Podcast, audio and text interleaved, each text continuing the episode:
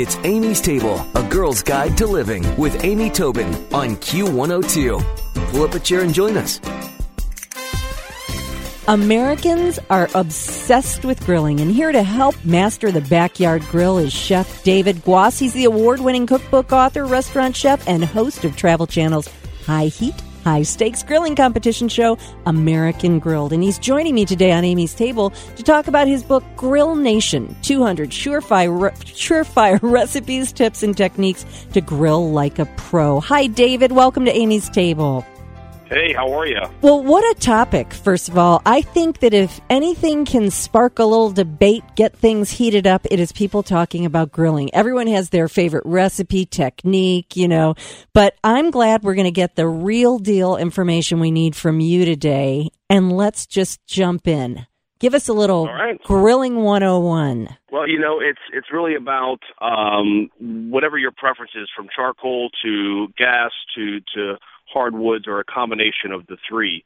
Um, you know, and, and don't be don't be scared to to just get out there and, and practice and play around with something. That's I think that's the biggest fear. Is people think they're going to do something wrong or they're going to over smoke something or, or overheat it or overcook it. And and really, it's about just learning your grill. Well, let me ask you, you do you have a preference over gas or wood or charcoal? You know, obviously in the book we talk about you know everything because we want people to understand that it can be done any with any tool that you have, any Mhm. type of grill that you have. Uh, myself, I was raised in a house uh, that was all natural charcoal.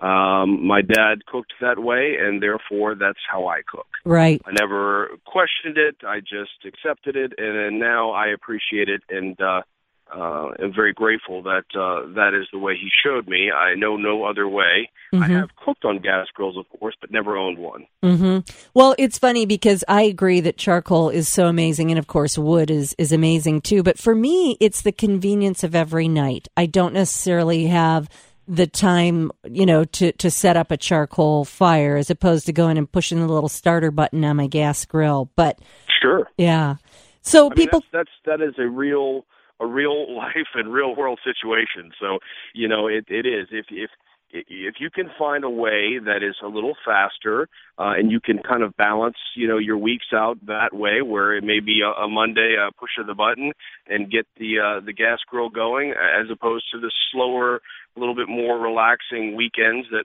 some people have that uh, you know you have a little bit more time to throw some charcoal in the chimney starter and get it going. Exactly. Well, I like that you say we can play around with all of them. But, you know, aside from fear, the fear people are, have of grilling, what do you think are some of the mistakes that people make that are easiest to correct for a successful grilling experience? you know, a lot of people kind of grew up and learned to just pile up a bunch of charcoal in the center of the grill, uh, or or you know, scatter it the, the full bottom. Um, if you can kind of take what normally you do, uh, the amount wise, cut it in half.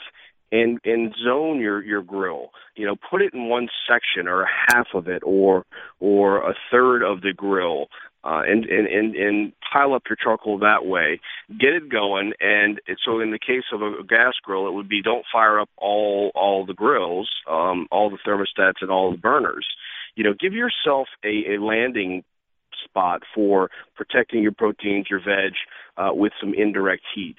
So what I mean by that is, you know, we, we're always fighting for surface area on our grills, regardless of how large our grills are. You know, it's like having a large house. You know, you you move in, you say, "Oh, this is such a big house," and then all of a sudden, two years later, you you filled it, and like the walls are closing in. It's the same thing with a grill. Yep. You can buy the big mama jambas and get out there and say, "Wow, look at all this surface area," and then next thing you know, you're a couple weekends into it, and you're like fighting for that space. So if you zone your charcoals and give yourself a spot that you can pull things off of direct heat and put it on indirect, you'll you'll really have you know a a place a safe place for your items to go. So you know if you get flare ups or anything like that, you can just throw it right onto the indirect portion of the grill, and that kind of is a, just that alone, that sort of that safety blanket, that that that idea that you know you have a place to to put your salmon, your meat, your your chicken, or your vegetables, or what have you.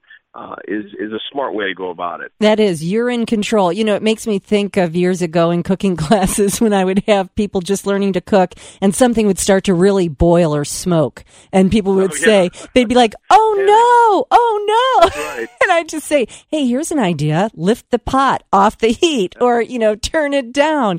And you're giving You people know that happens. You panic. It's like Yeah. panic. So if you have that mapped out a little bit, because you can almost anticipate that and plan for a flare up, which is going to happen. So you know, with the oils and the heavy fats and things like that, depending on what proteins you're using or olive oil that you've maybe you know doused your vegetables with, there there are going to be flare ups. There's going to be things that hit the coals from the top of the grill that may cause a flare up. So you know, it's it's important to have a, a, a secondary plan. Yeah, I think that makes so much sense. Well, okay, so we're going to zone our grills. One of the things that I know sometimes people do is they they come in and they're just like they blast it. You know, we're going to grill this puppy on high heat and that's it. So you really suggest there are some options there as well, going low and slow versus high and hot. And when do we use which?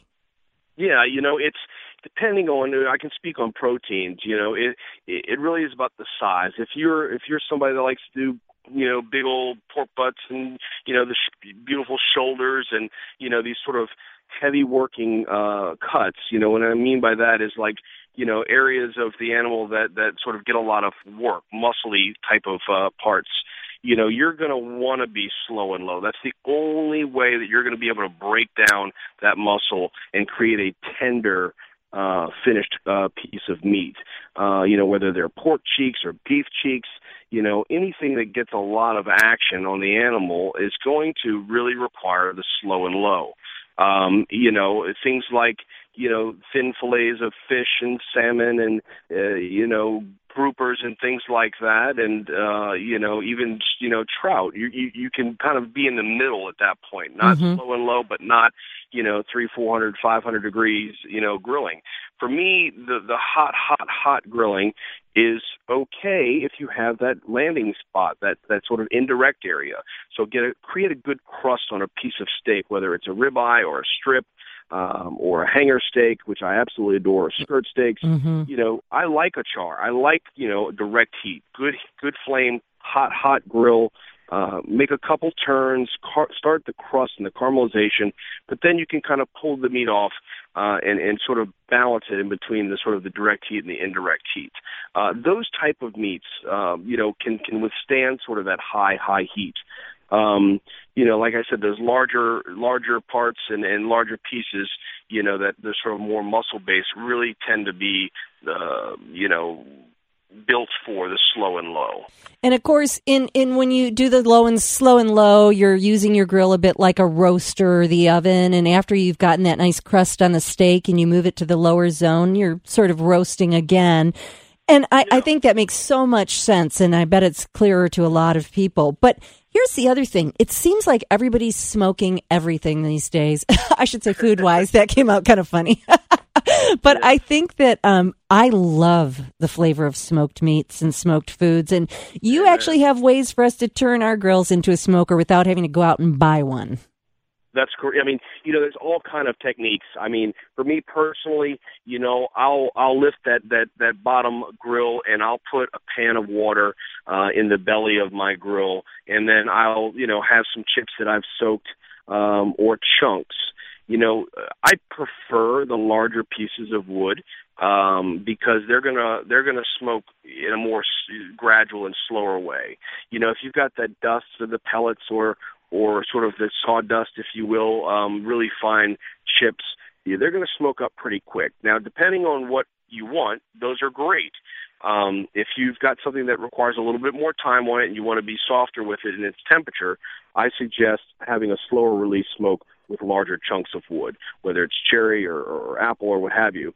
So putting the water at the bottom really helps to kind of just create a moist environment, you know, because the other tendency is, is for this this meat uh, or, or whatever you're smoking to dry out, you know. Mhm. Here you are dropping the temperature and going a little little longer to really envelop that smoke flavor in a slower sort of cooking method. You really can can dry it out. So add that extra foil pan of of water at the bottom, and then use your your wood chunks, if you will, and uh, and always obviously make sure you're you're working off a grill that you can lid.